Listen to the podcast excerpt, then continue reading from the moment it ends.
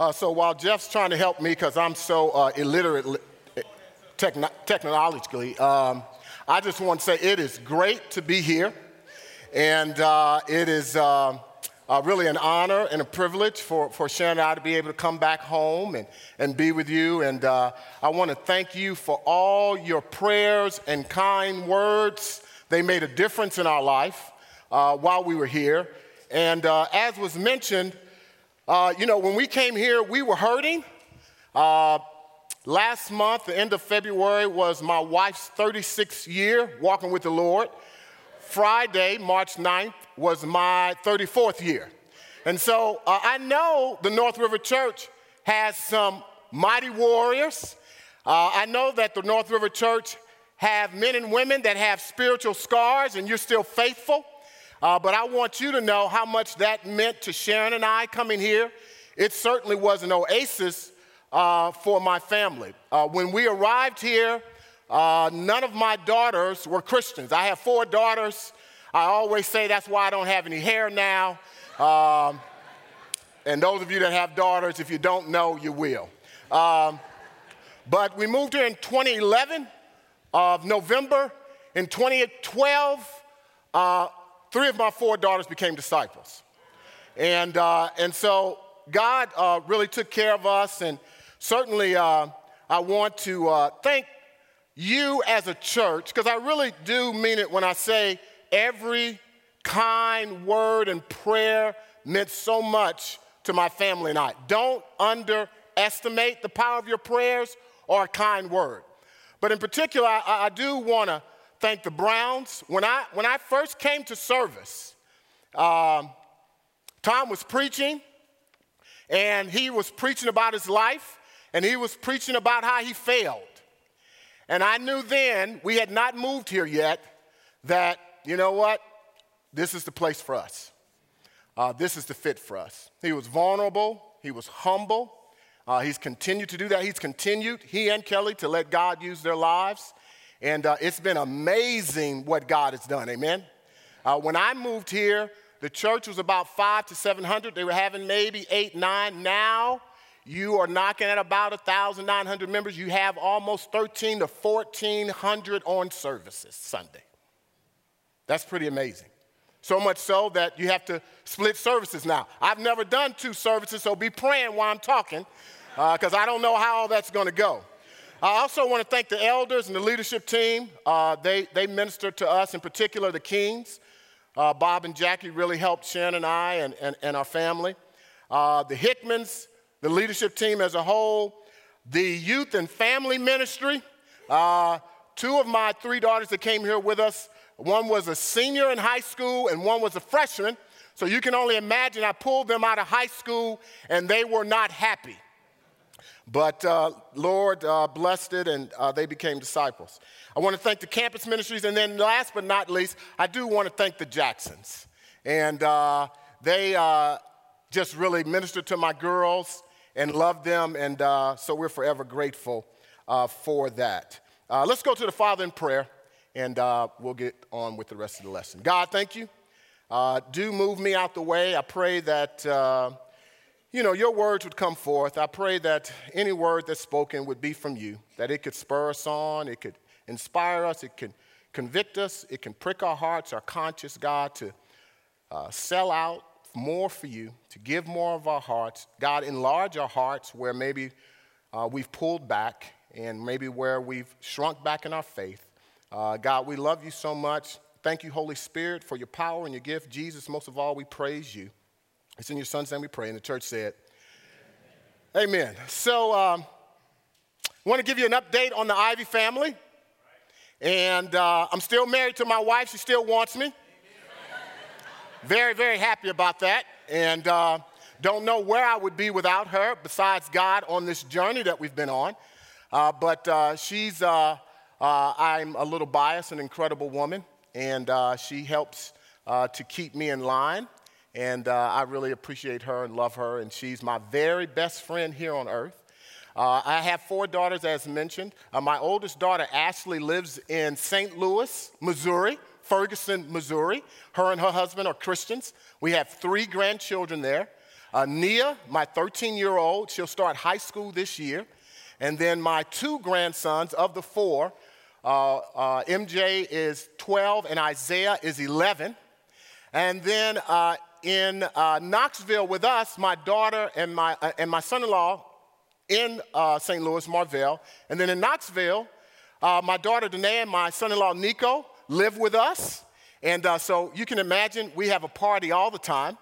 Um, and uh, they're doing very well. Many of you know Danae. Some of you met Nico. She's doing good. Thank you so much for your prayers. Some of you knew that she had a high risk pregnancy. And so nine months seemed like two years. And uh, it was really uh, Nick and Tuck uh, in terms of just their health and well being. But uh, they are doing fine. Uh, and my four year old grandson, Kai, is doing well, talking more than ever, has all kind of opinions and and feelings and emotions and expresses them very well. And then the newborn to the family is uh, Carter. Carter is uh, almost 10 pounds, about eight pounds. And uh, when he's happy, he's really milk drunk. And uh, his head just bobbles, but uh, he is doing well. And then my two youngest daughters live here. some of you know Deja. Deja's doing well. And my daughter Tony. Uh, Deja will be finishing up here at Life uh, University, and she'll graduate. And then Tony's in her finishing up her junior year. Um, now, I must say, some of you have said, "Man, Anton, I didn't know who you were, and you look thin." I want to take credit for that, but I can't. So I'll give you the brief story on that. My daughters are majoring, Deja and Tony, in nutrition and physical training. They came home for the holidays and they said, Dad, you're obese. Yes, that's how they said it. That, that, that, they didn't mention any words about it. And so they tracked our, our, our uh, eating, and uh, then they gave us a consultation. And uh, she put me on 1,800 calories or so, Sharon on 1,600. I'm happy to say God has been blessing. Please continue to pray for Sharon and I. Sharon is right where her goal is. Deja has met her goal and exceeded. I'm still way away from my goal. Uh, but uh, we're trying to do the best we can with the Lord's temple. And so I give a lot and all that credit to them. Uh, update on Knoxville. Greetings from Knoxville. And uh, how many of you ever been to Knoxville? How many of you been through Tennessee? There we go, amen. So you can pray for Tennessee, pray for Knoxville. Uh, we're doing well. Uh, first year and a half, God has uh, blessed tremendously. We've had about 10 or so baptisms and four restorations. And, uh, you know, God has blessed. The cruisers send their love. Nick and Alyssa are doing fantastic. And they are now homeowners. And uh, so they are doing great and having a ball on UT campus there. Uh, but uh, if you've been in the church a while, if you walked with Jesus for a while, if you've been a minister for a while, everything's not great. Most of the times there are challenges which are good and adversities whether it's personal or whether it's with the church. And so we had our challenges. We had some adversity. We had to deal with some division in the church, uh, which was challenging. Uh, but the church has responded so well. You'd be so proud of them. Thank you so much for your prayers. Please continue to pray for us. Pray for Sharon and I to stay close to God and keep ministering uh, to the church and that we're studying God's word and, and in prayer. But uh, the church is doing well. Behind all that, uh, with uh, uh, the divisiveness. The church gave the most they ever gave. Uh, it's about 25 year old church. Last year, for 85 Christians, they gave $42,000. Uh, was really pleased with that, and um, and so that was great. Other news: uh, in the year and a half we've been there, I do see myself more as a servant leader than ever before. And uh, within the first year of being there, we were asked to be on the SEC committee, and so we said, okay, amen, we'll, we'll try to help out there. Uh, we were asked to take over, continuing to help Caracas, Venezuela. For those of you that are aware of the situation in Venezuela, it's very serious, and uh, it's a civil war going on there. Uh, but the uh, couple, uh, Naibe and Eddie Berto, are doing a great job. And so Eddie Berto comes over every year to Florida because the churches in Florida minister to the churches in South America, and then Eddie Berto comes down to Knoxville or up to Knoxville. And, uh, and so he's had a tremendous impact on our church. And I'll share a little bit about that from the Beatitudes.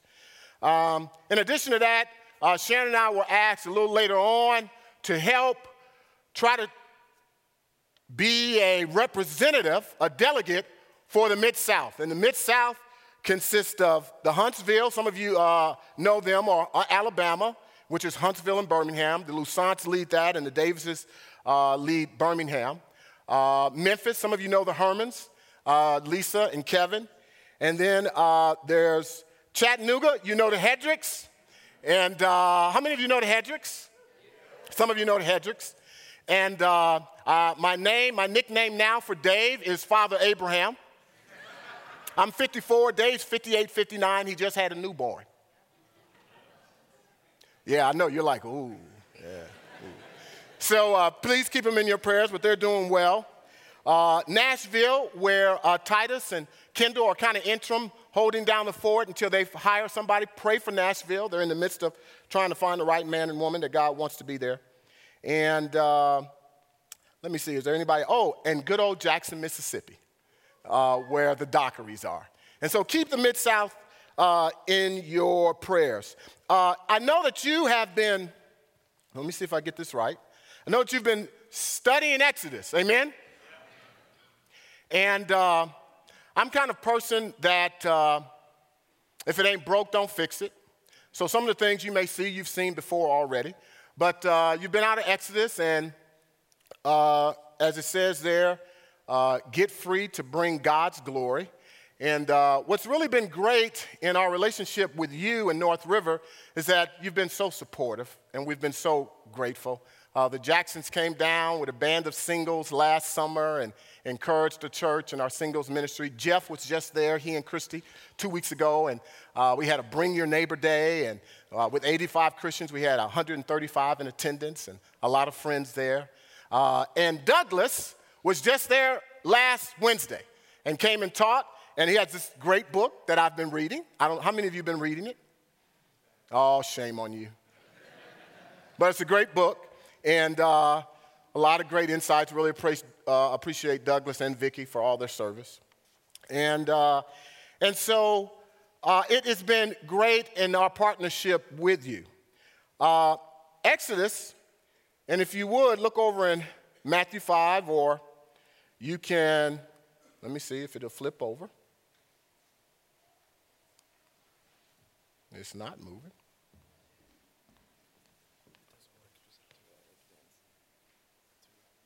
Which one? Okay, don't worry about it. We're having technical difficulties. I'm just happy it's not my fault. Amen.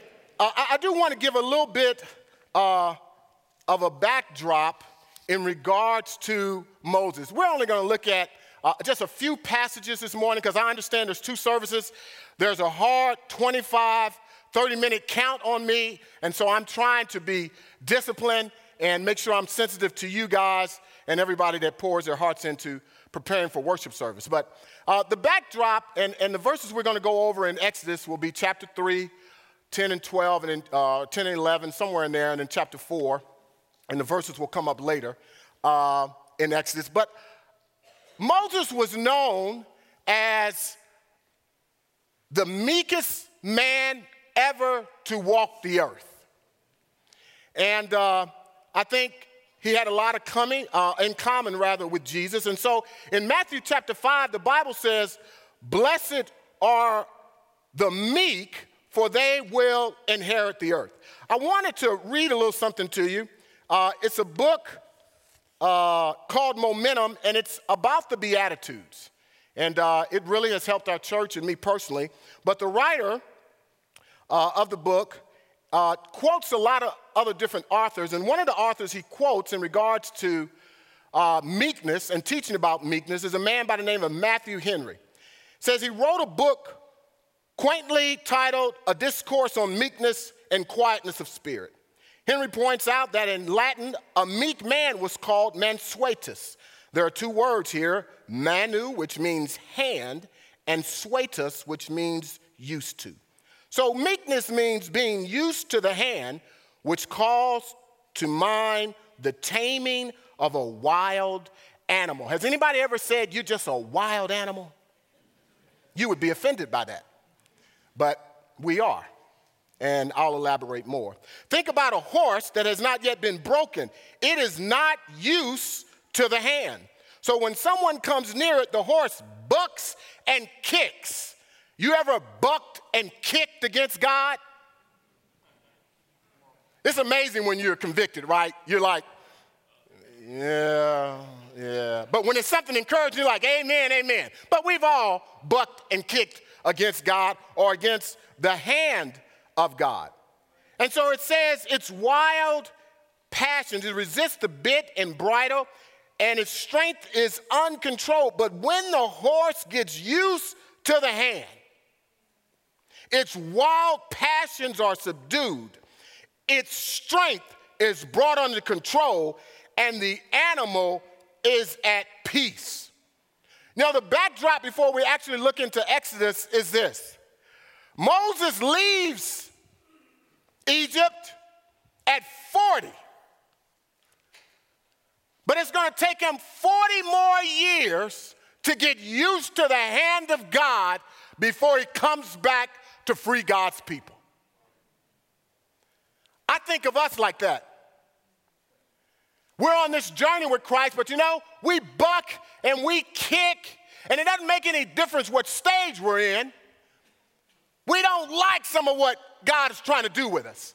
And so God sent Moses into the desert. Now, what's interesting to me with some of God's men in particular, I would have been done with them, right? I mean, think about if somebody murdered somebody today and then they became a Christian, a disciple, and then they were used for great things.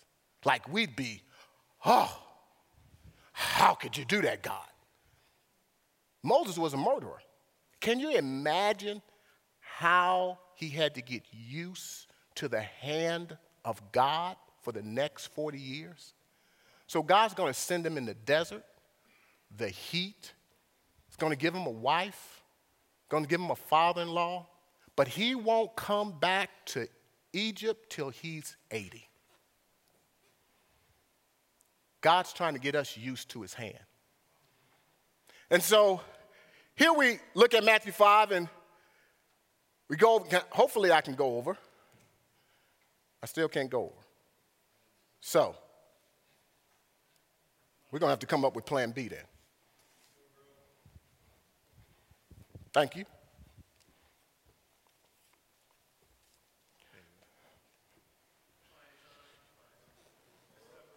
So, if you would, turn over to Exodus in chapter 3.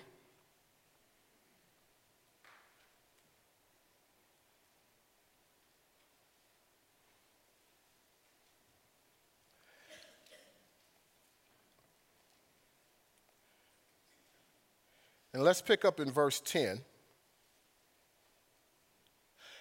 The Bible says, Come, I will send you to Pharaoh that you may bring my people, the children of Egypt, out, or the children of Israel out of Egypt. You know, God had a plan for, now I see the, I know you're trying to work it for me. God had a plan for Moses. The other thing I need out of my book is if you could give me my notes.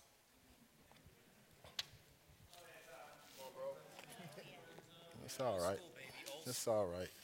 Let me see if I can find it here. Yeah.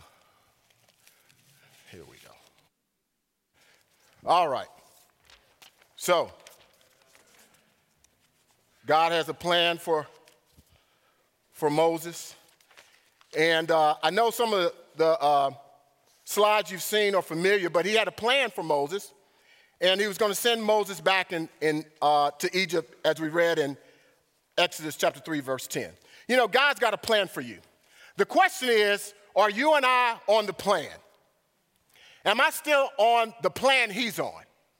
You know, when God is trying to get us used to His hand on our journey, we can buck getting used to it. We can kick. We can be like the wild animal because we have our own passions and we have our own desires that we want to see fulfilled. And so God did the same thing with Moses. And at about this stage, at about 80 years old, he feels like, okay, Moses, you're ready to go back because you're submitting completely now. You're not going against the grain. You're gonna do what I want you to do. You know, for me, that's been part of my journey. I think that's part of all of our journey, no matter what stage of life we're in. We came here, we were hurting. Prior to that, we had been in the ministry nearly 30 years. But one of the things that Sharon and I desired, we wanted to become all things to all people black, white, Native American, Asian, European, whatever. We felt like God could use us that way. But you know what? It was going to take God humbling us and getting used to his hand so that we could be used for his glory. And so God brought us here to North River, and He brought us to Marietta, and we lived in East Cobb. How many of you have lived in East Cobb? How many of you have drove by East Cobb? So you know what I'm saying. You know, we couldn't afford East Cobb. So we lived back where the peasants were, where the condominiums are. But I loved living in East Cobb. And you see these multi million dollar homes, predominantly white community but we loved it. Part of me getting used to the hand was Anton, you're gonna have to come out of your comfort zone.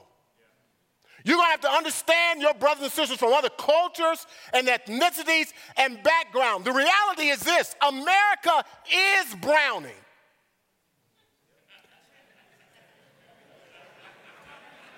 Yes, it is. I love my Caucasian brothers and sisters. They'll tell you I love them. But when I came in here four to six years ago, and now there's a bit of an eclipse.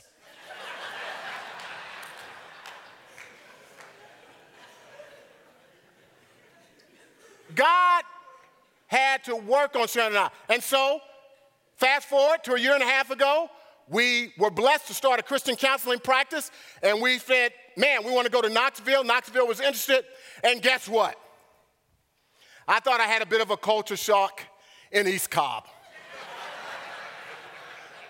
You see a black person in Knoxville, it's like, hey, high fiving.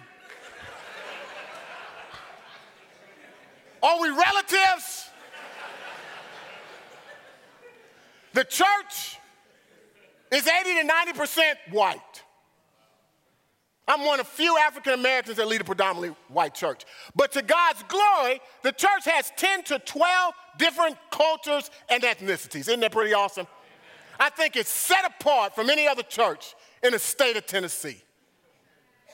But I had to get used to the hand.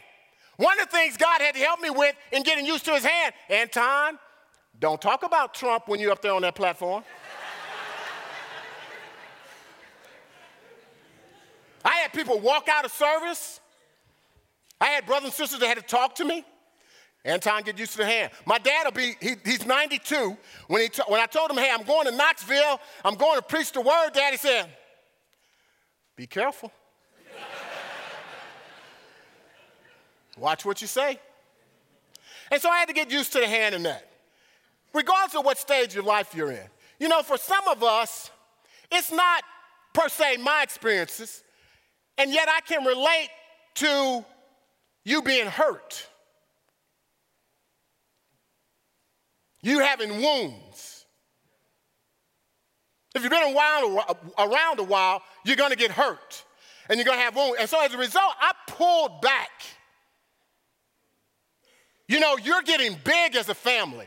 You know, the numbers are great. It's evidence of God's glory. It doesn't necessarily mean it's evidence that we're doing well.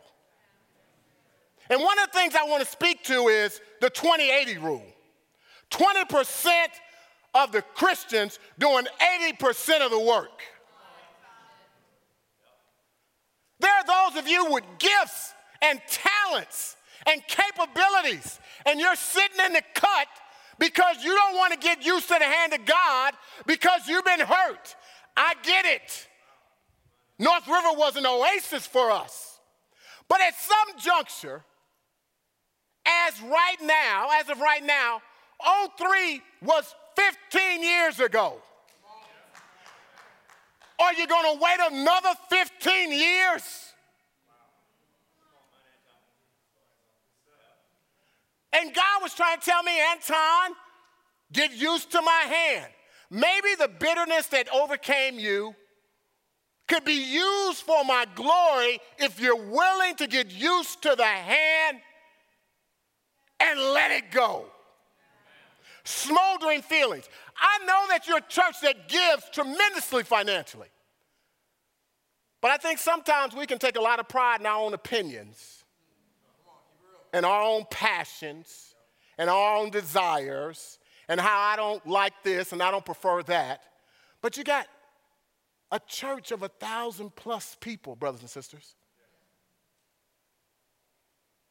God needs you to raise up. There are those of us, some of you, this is your first time coming out to church. Maybe it's multiple times for you. Even before I became a true follower of Jesus, God was teaching me to get used to the hand. God is working on you. It's not coincidental that you're here. It's not coincidental a person met you and that you're coming out. Are you going to submit to God and His way? One of the challenges for us in Knoxville is that everybody loves God in Knoxville. Uh, it ain't funny. Everybody loves God in Knoxville. It is, but it isn't, right? I mean, there are different fields. I mean, man, wow. You have your challenges. It's probably comfort and money. Our challenge is those that love God, not being condescending, not being arrogant, and trying to win them over. It's a different field. The other thing that's been a challenge for me is I've grown up in my calling, and Sharon and I, most of our calling and our career ministerially has been with big churches LA, Atlanta, Chicago. Oh, please pray for the small churches. Can I get a better amen than that? Pray for the little people. Come on now. Everything is magnified. Somebody didn't come to church, 85 people, man. Somebody walks away, man. It's like uh, regular season in sports and the playoffs and the championship. Regular season, the play happens. Oh, amen, it happened. But the playoffs come and the championship comes, everything is magnified. That's the way it is in the small churches every single day. See, for you, somebody's not there? Oh, amen. Somebody doesn't give? Oh, they got enough money. Amen. Right? Because I know you. You're like, they got enough money. Look at that new stage. They don't need my money. But are you giving to God or are you giving to the church? So you have to get used to the hand. Really, the issue is how are we doing when it comes to maturing? It's a maturity issue. Anton, you can keep being difficult, sideways, any political term you want to use. When are you going to submit, Anton, Moses, so that I can use you? I've got some brothers and sisters in our church, man, they're awesome. Been around 30, 40 years, planted churches, led churches. They haven't submitted to the hand of God. They're 50, 60 years old. I remember being there. And you know, it was like watching the paint dry. I felt like the kingdom and all of what God had in store for us was passing me by. I heard this sermon once, and uh, need to see where I am with the time. Is that where I'm at? So I'm about to close up in a minute here. he said there's going to be two books when you get to heaven. It's going to be the book of life, and preferably we'll be in that, amen, because we wouldn't be there if we're looking at the book, and, you know, amen. But he said there's going to be another book about all the things God wanted to do with you, and he couldn't. Last two points I want to hit here God has a promise for you if we submit to the hand. and God's power. God's promise, he said to Moses, I'll be with you. His power, he said, The Lord said, Moses, when you return to Egypt, see that you perform before Pharaoh all the wonders I've given you the power to do. Are you living a powerful life? He's got so much he wants to do with us. 25 to 30 minutes. I love you. I think we got a closing song. Let's stand and sing.